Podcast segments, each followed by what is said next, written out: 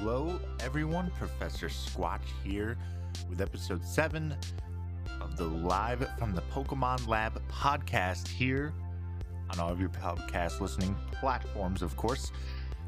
This week, we are going to get into um, a little bit of a short discussion, but I also think it's an interesting one and one that maybe a lot of people don't kind of really think about in the long run or or even in the immediate like realm of things regarding Pokemon.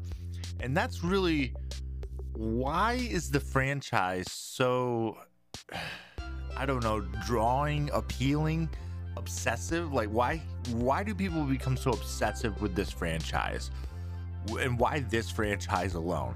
So we're gonna look at a few things about the, the draw of Pokemon and, and some of some of my thoughts and things about it. Now, I do want to put a disclaimer out there. I'm not any kind of psychologist or psychology expert. I don't really know why people are drawn to Pokemon, but I have a lot of uh, ideas and and some reasons that I'd like to pose out there. And maybe, you know, this is a discussion that we can open up with the community, with my listeners here is why do you think Pokemon is so obsessive uh, or addicting, if you want to put it in that terms, or anything like that? You know, it's there's a lot to it. So first, let's get into my thoughts on what are the draws of Pokemon. What's the appeal behind it? Why do people kind of gravitate towards Pokemon and once they're there they kind of just like stay there or at least they they're there for a while. They don't really leave.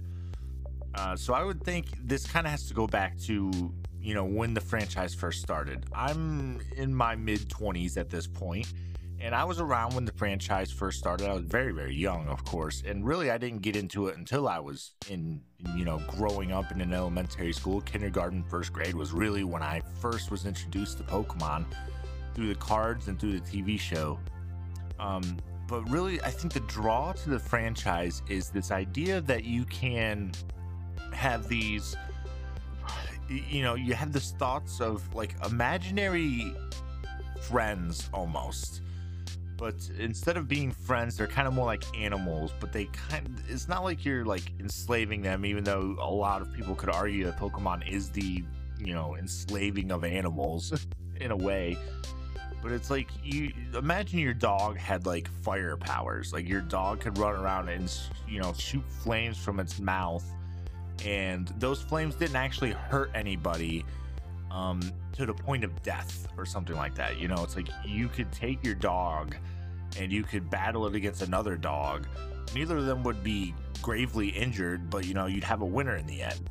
That, that's kind of how that is. Dog fighting is not cool, people. Like fighting dogs in real life is definitely an absolute just no, just never, never never support that or anything. But like as a kid, when you have an imagination, things like that kind of run through your mind. Like, what if you could do something that was completely safe and also had cool effects to it? And I think that's kind of what Pokemon gave to kids back then and still kind of provides even now.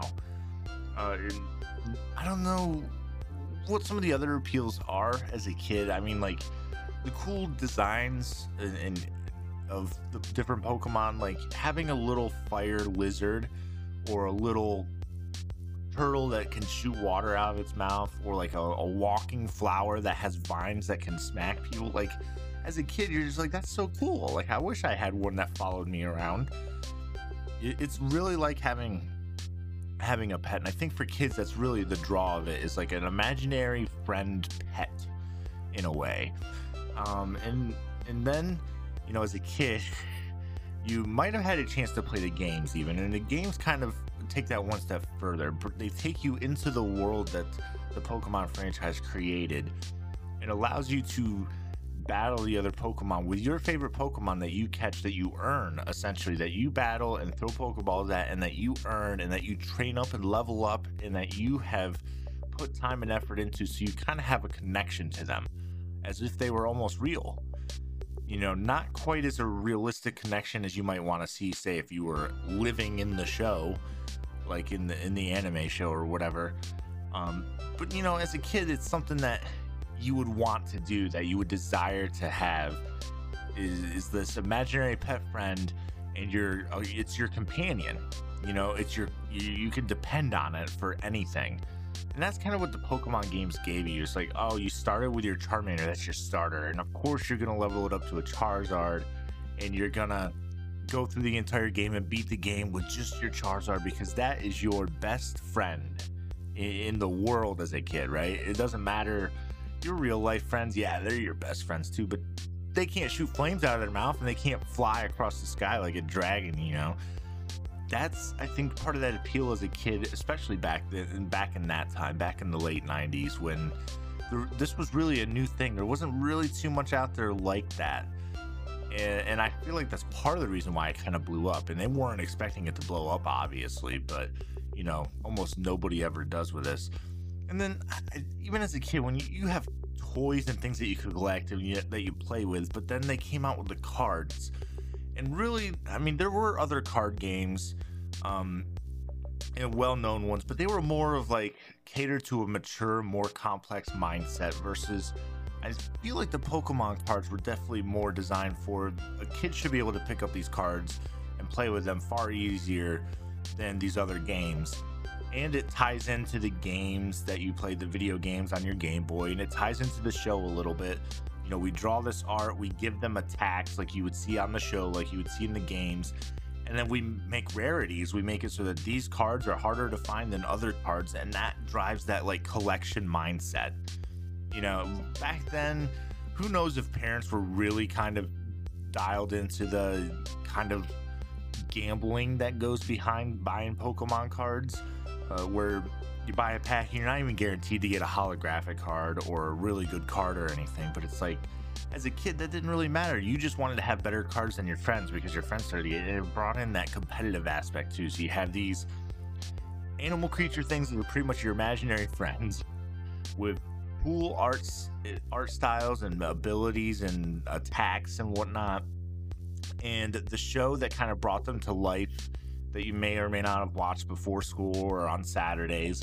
And then the card game to really bring it all together, to have that that other way to interact with it and, and bringing out that competitiveness of I have better cards than you because everybody could have the Pokemon games and everybody had a Charizard in those games, but not everybody had a holographic Charizard card back then, you know, and, and even now it's hard to be to be able to say I have a holographic Charizard card from the original set because it, they don't even print them anymore. They don't make it anymore. So I think all of that as a kid in the 90s is kind of what brings it in. And when you're a kid, I feel like that's really your your mind is fluid as a kid. You're one week you're obsessed with something, and then the next week you're obsessed with something else. And I feel like Pokemon is definitely one of those phases that most kids do go through, um, at least in the U.S. and maybe even especially in places like Japan, where Pokemon is really one of the biggest things there in terms of recognizable, marketable um, franchises. So, you know, here in the US, growing up with that, that, that was kind of like where my personal early obsession began. But I feel like as a kid, when your mind is fluid and things kind of change and, and you move on from it. You're like, oh, you grow up. You know, there was so many points where growing up, it was like, oh, I'm too old for Pokemon. I'm too old to buy Pokemon cards. I'm too old to watch the Pokemon show. And yeah, at some point, the show does get a little cheesy and kind of seems more childish. But some of those other things don't necessarily have to be marketed directly to kids. And while Pokemon, even now, is historically marketed towards kids and young people more so I would say their their largest fan base is probably that of older people at this point, or at least people that grew up with it. So that kind of pushes out into what drives that nostalgia of Pokemon now. Why do people my age, their mid 20s, even early 30s, why are they kind of getting back into that obsession of Pokemon? And I feel like this has been a four to five year resurgence of this this re-obsession, if you will, this this resurgence of the obsession with the franchise. And by that I mean when you get back into it, you kind of go full bore, for full blown into it in many ways, um, which is kind of what I have. And I don't think everybody does that, but there's definitely some aspects to it that bring it all back. So, in the modern era of Pokemon, I think the thing that really drove drove things back into this um, you could be obsessed and addicted and kind of really into Pokemon again was with, of course, the release in 2016 of the Pokemon Go app. And I know my first podcast episode, I talked about this and about how the game in its current state isn't really the greatest. It seems like a huge money grab and stuff like that. But really, that sensation of a release where you could catch the original 151 Pokemon in Pokemon Go. Not really all of them because you couldn't catch the legendaries or like Mewtwo or anything like that. But that's that drove this huge resurgence of people. I remember at the time when I got Pokemon Go the app, I was like, "Well, I don't want to just play Pokemon Go. I want to get some of the games that I missed out on for like the Nintendo 2DS and for the Nintendo DS." So like I went to a GameStop and they're like, "Oh, you know, we don't have these other Pokemon games in because everybody is coming in and buying them because of Pokemon Go." Like that kind of resurgence of the fandom and it was like the perfect time because in 2016, most of the kids that were growing up with Pokemon in the late 90s had just entered this smartphone era where all your games and stuff that you kind of play for fun while you're in the bathroom or while you're waiting in line at the DMV or whatever, you know, the people that were playing Pokemon as a kid were doing that with their smartphones. So the fact that they created a game kind of at the perfect time of that perfect generational shift of age, and to the point where we also have money for things, that's kind of like the perfect storm for getting everything back into this. Was Pokemon extremely successful before Pokemon Go? Absolutely. All their games did pretty well. I mean, yeah, generation four, five, and six games didn't really sell as well as the first three generational games but that's I don't know. I don't think that's as big of a deal when you look at it because there's definitely a time where things cooled down in terms of you still had a lot of adult fans, maybe, but not as many as like it was geared towards kids still. Pokemon Go really brought that Pokemon fandom back to the people who are now adults that grew up with Pokemon as a kid and like I said, people all over the world did what I did, which was you play Pokemon Go and then you wanted to immediately go and play the other games that you missed out on because you just wanted that feeling. That Pokemon Go release, the biggest thing, the biggest draw it had was the feeling of nostalgia. It wasn't bringing a Pokemon experience to the quote unquote real world where you walk around in the real world and catch Pokemon in the real world I don't think it was so much as that. As cool as that is, and I think it, maybe that is a big driver. I think it was just the nostalgia of it. When you're an adult and you don't really have time for games, like I, I'm not gonna go out and buy a handheld console because I have a full time job and I have kids and a family. But you put a game on my phone that I can walk around and play, or I can play it while I'm at the store or at the mall or wherever. You know, you get that like that feeling of you're a kid again. Like, oh, you started up Pokemon Go for the first time and they put right in front of you, here's Squirtle, Bulbasaur, and Charmander. Choose one.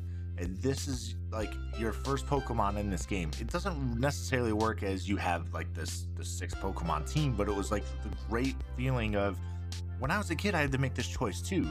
Do I make the same choice now as an adult, or has my opinion changed since then, or do I just click randomly because I don't know anymore? You know, I thought that was pretty cool, but the nostalgia of it is really what brought it in. And that nostalgia feeling is something that eats at everybody. If you look at a lot of what is going on in pop culture over the past five to 10 years in general, there has been a whole there's been a whole lot of yes unique and new things that are coming out but there's also been a whole lot of remakes of games of movies of tv shows that were done in the past that people were big fans of in the 70s, 80s, 90s, whenever. There have been sequels made to things that people were fans of from the 70s, 80s, and 90s.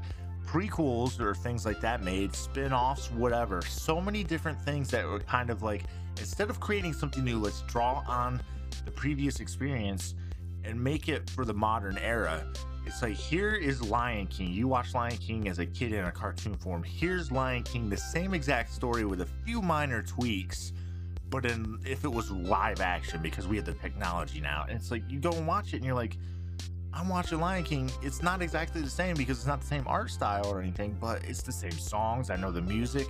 The voices feel very familiar, even if they aren't the same. The characters are all familiar because I know them. It's drawing off that nostalgia. It's like picking up Pokemon Go or the newest Pokemon games, Pokemon Sword and Shield, and look, Pokemon Sword and Shield right away one of the first Pokemon they advertised right away is Charizard. And why wouldn't you? Because Charizard is the Pokemon that everybody knew and loved and had as a kid. And yes, of course, there are people who aren't necessarily fans of Charizard, even back in the late 90s and everything, when really the first surgence of Pokemon came out. But seeing that Pokemon that you're so familiar with on a modern game on a Nintendo Switch, that's like that's the huge draw. It's the nostalgia. And when you're like when you see the Charizard, it just brings back that flood of memories of playing with Charizard in Pokemon Red version. It is I think the huge thing if you are into Pokemon now, it's not even so much that you actually do enjoy the new content, which you can, and I I enjoy it too. But I think it's definitely always going to be that nostalgic tide that keeps you there. It's like an anchor. They tie nostalgia to an anchor, they tie it to the foot of Charizard, and they drop it. and you're just there for the ride, you know? Anything else you see along the way is cool, and nothing ever really replaces that original experience with Pokemon Red or the cards when you were in kindergarten trading them at recess. Nothing truly replaces that, but there are so many things that kind of gets you close to that feeling or re- a reminder of that feeling it keeps drawing you back in for more. So, to kind of explain how my resurgence has come in, I've kind of had a few waves of it, really.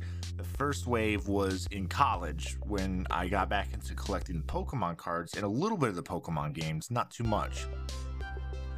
But once, once I think it was around Pokemon X and Y came out, that's when I was kind of like, you know, it's in 3D now. I want to see some of my favorite Pokemon in 3D. I want to see how how that feels, how that plays. And then I want to see what the new cards are like too, because you know I used to collect them as a kid. You know, I go home over Thanksgiving break from college and look at my boxes and look, here's all my old Pokemon cards. You know, like I, this is awesome. This reminds me of when I was a kid. I can't believe I still have some of these. You know, and to find out some of them are actually worth a little bit of money doesn't hurt either. So to bring that all back in, and, and to be to be able to say you know, I felt like a kid again in college. That was cool. But then, you know, college kind of ramped up and I was more like, oh, I got to worry about a career. I don't have time for Pokemon or kids things, you know. And I really, even in college, I felt like I may be a bit too old for this. But then, you know, when Pokemon Go came out in 2016, it's like, it's not just for kids. You know, they made Pokemon Go to appeal to those adult fans that were missing from the franchise because they were quote unquote too old now, it made it so it was cool to play Pokemon as an adult again. To go and, and battle at gyms or to walk across the street and you see somebody that's either your age, maybe even older, playing Pokemon Go, and you're you just you, you don't say anything to each other really, but you lock eyes. You're like, hey man, you're an adult, I'm an adult. You know it's cool to play Pokemon, right? and that was the I don't know the nostalgic pull in of that and getting getting those feelings all over again. But then really, yeah, even when Pokemon Go came out, I kind of came back in. I was like, yeah, I want some more of the games and stuff, but I really didn't get into it as much as I could have. But when they announced Pokemon Sword and Shield, I was like, I have to buy a Nintendo Switch. I want to see it on a console, and I know they had made Let's Go Pikachu and Let's Go Eevee, but from what I had seen, I'm like, these aren't really the Pokemon games that I'd want. But seeing Pokemon Sword and Shield announced, I was like, you know what? Let me get in there and see what I've been missing. So that was like, I bought that those games. I bought a 2DS and bought some of the older games just to go through them and see what I had missed out on that I didn't even get a chance to do in college, especially after graduating and working a full time job and being able to have a little bit of spending money to do this kind of stuff. And then down the line, just playing the games, being in, being able to enjoy that again, and then turning around and seeing that the they came out with cards for Pokemon Sword and Shield, and I'm like, well, you know what? I used to get the cards as a kid, and I still have some of my old cards, not as many. But to be able to say, you know, I have the cards from the game that I played on the day it released, I don't know. There's this weird tie-in for me for that, and whether it's nostalgic or not. To be like, oh, I had Pokemon Red, and I had all the Pokemon cards of the Pokemon on Pokemon Red you know, when you were a kid. Turn around and say that now with Sword and Shield, like that's kind of got me back into that. And now it's just like I'm all about it. I'm following Pokemon news. I'm playing, you know, more games than I ever thought I did. I'm making content on YouTube. I have a Pokemon podcast. All this because this nostalgia has tied everything together for me into a nice little bundle and put it out there. But it can't be just nostalgia, right? Why why else would Pokemon be appealing? It can't be just the nostalgic side of things. Well, let's look at some of the numbers of the franchise. And by numbers, I mean monetary gains from the franchise. It is estimated that Pokemon is the wealthiest, highest earning franchise in the entire world.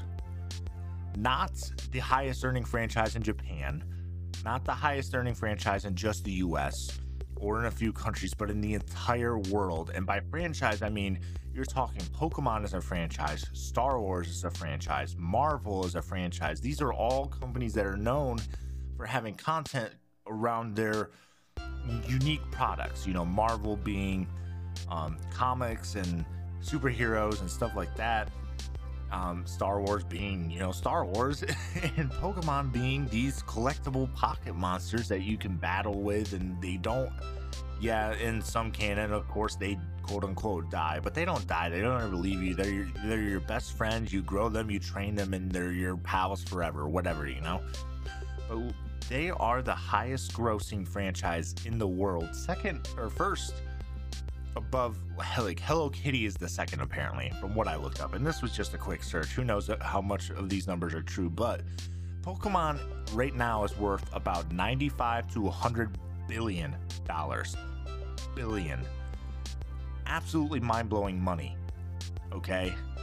Um that's just so much money to be worth.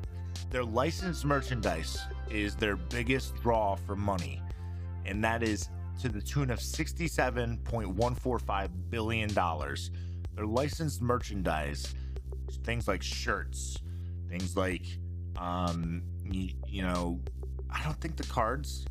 No, the cards don't count in that. They have a separate number for that. But 67 billion of shirts, you know, plush animals, uh, the, wherever their logo is plastered, uh, anything like that. It's 67 billion dollars.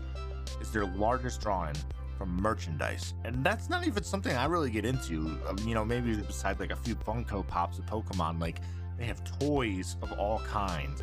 They have clothing of all kinds. You can, if you go to any store, just about any store, in the kids section especially, excuse me, you should be able to find Pokemon shirts or anything like that. Their second biggest draw is, of course, the video games.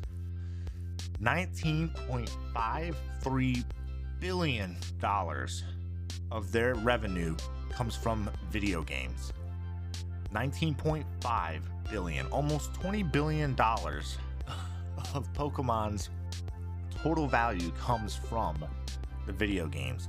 And we're talking from Pokemon Red all the way up to Pokemon Sword and Shield, everything in between. There's loads of spin-off games that they get revenue from. There's Pokemon Go. Of course, Pokemon Go itself is made three billion dollars last year. It was something like three billion dollars, or got hit the point of earning three billion dollars last year. It's one or the other. Anyways, Pokemon Go has made billions of dollars on top of their other video games making billions of dollars. It is absolutely nuts. Okay, then you have the card game coming in third for 12.13 billion dollars have been spent on Pokemon cards, and that is probably the money that goes direct to Nintendo, direct to the Pokemon company.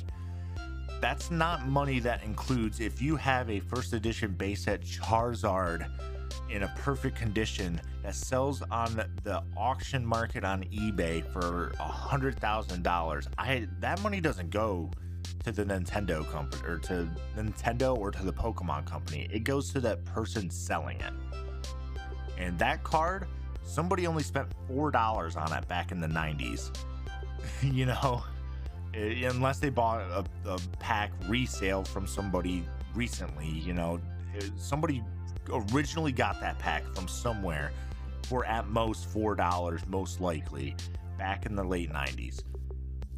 It's absolutely crazy that they're almost a hundred billion dollars there because really the rest of it is totals to less than three billion about which comes from their box office movies which I feel like they don't release them as widespread as they as the first two or three movies that came out the manga magazines and the manga volumes um, are by far their lowest earning. The manga magazines earned 1.4 billion, but their volumes have only earned 72 million.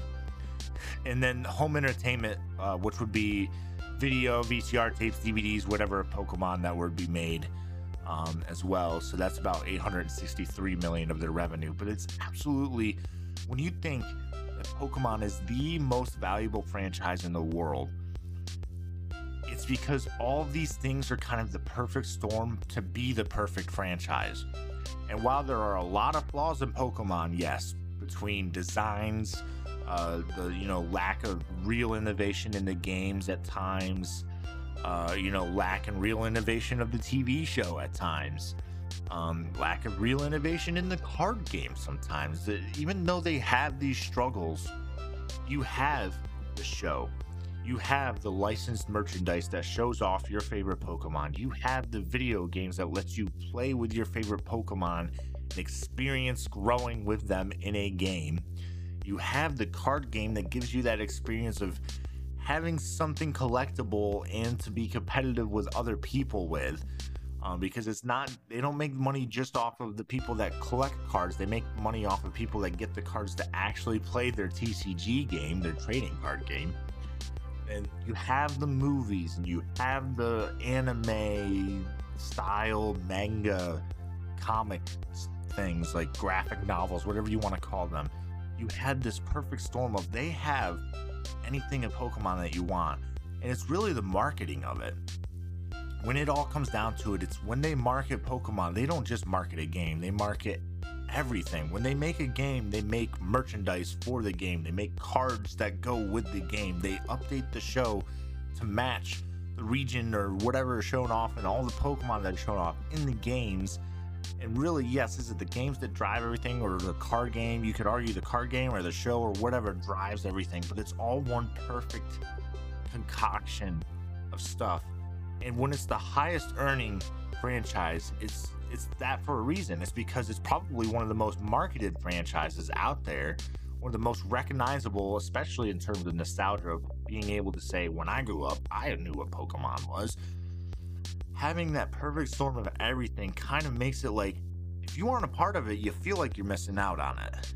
Um, I think one of the bigger things, the things that really gets me into the card collecting part of it, especially, is how many cards did I have when I was a kid that are now worth a potential small fortune, like thousands of dollars if I had kept them in good condition, and I just either traded them away or I sold them or whatever, and now they're worth to- loads of money. And the weird thing about Pokemon cards is they don't go down in value. Not really. Um, you might see a few ones here and there that are exceptions to that, but if you get any kind of Charizard card after five to ten years, the value just jumps immensely, and even new Charizard cards are so expensive the newest Charizard VMAX card that came out in the Darkness Ablaze TCG set for Pokemon last month, ungraded at least usually sells or is being asked for $100 to get the card. Graded is probably several hundreds to a thousand dollars, if not more. It's crazy how one piece of cardboard can be worth that much money, and almost as if you're investing. You're investing in each Pokemon pack to try to get this card that's worth a lot more money because if you were to technically sell it you could buy a lot more packs and you know it's a good ROI a good return on investment and that's really what any investment you would want would have right a good ROI a good return on that investment and Pokemon cards can sometimes be that now again I still think and I argued this a couple episodes ago on this podcast that uh, Pokemon cards could maybe potentially be considered gambling but sometimes it can also be considered an investment. It depends on how you do it. You know, there's so many facets to it, and that's just the cards. You know, the games can be that like that too. Um, I have a local retro gaming shop, okay, and they sell old games, of course. And something that's always hard to find are some of the older Pokemon games. Well, last month I went in and they had Pokemon Heart Gold and Soul Silver. Now, about a year and a half to two years ago, I bought Pokemon Soul Silver for about $45 at a GameStop. When I looked on eBay recently, especially during this pandemic and all that, the price of the cartridge has jumped up to a working one on eBay is usually around $100. This retro game store was selling it for about 80. The game was like 30 or 40 dollars when it came out 10 years ago the game was. So like I talked to the clerk and the clerk was like, yeah, you know, it was they didn't expect Soul Silver and Heart Gold to be very popular or as popular um, as the other Gen 4 games or whatever. So they made a limited supply essentially. They didn't print they didn't make as many cartridges as they probably could have because they didn't think it was going to sell as well. And it sold decent, but it didn't, you know, it didn't sell amazing. But the thing is, people love that nostalgic feeling now that didn't get to play it, or like they've played the original Generation 2 games, but they want to see what the updated ones were like, which is why I wanted to get one. And it just drives the price up. So now even your Pokemon games can be worth gold because they're so sought after because they don't make those hard cartridges anymore and you can't buy a digital version of all of them you know, and it's not even the same feeling. Like if you want to play Pokemon Red, the original one, yeah, you can spend $10, which is not a lot of money, and get the digital version on your Nintendo 2 or 3DS. But to have an original Game Boy Color and slip that Pokemon Red cartridge in and turn it on and hear the bring, that thing, that kind of desire is still out there. And then there's also people who just collect the stuff. You know, if it's in good condition, they're just going to collect it, put it in a little plastic case, and show it off. You know, it, it's it's so much more than just being a fan now, where you're just like, okay, I'm going to buy the current cards, I'm going to buy only the current games and the current merch or whatever, and not really be tied to it. It's once you're once you're in, you're kind of full in, and I think again, wrap this all up it all ties back to the nostalgic feeling of when you were a kid, you could have this imaginary friend pet thing that has cool attacks and abilities, and you could battle them in a game where you could get the cards and trade them and be more competitive with that. And you say, I have my favorite Nidoking card. I had Nidoking in the game. Nidoking had this cool appearance on the show. Nidoking's in the movie at this one part or whatever. Nidoking's my all-time favorite, and then somebody else is like, no, Charizard's my all-time favorite. He's on my shirt. I have the plush. I have the card. I have him in the games. I have him everywhere. And that all boils up into I'm 26 years old now and I can actually afford to buy more stuff. So now I have Charizard cards. I have Charizards in all my games and I have whatever I want because he's my favorite and it's a Pokemon and I wish it was absolutely real. That's the pull behind it, people. Fans of the franchise want it to be real so bad they hold on to any part of it that they can, in my opinion. Or at least a lot of us do. Anyways, thank you for tuning into this week's episode of Live from the Pokemon Lab. Next week, we will have another episode, hopefully on time this time. Um, until then, if you want to talk to me about Pokemon on Twitter, is the best way to do it at the Squatch TV. Otherwise, you can find me on YouTube uh, under the name Professor Squatch and on all of your podcast listening platforms. So until next time, trainers, this is Professor Squatch.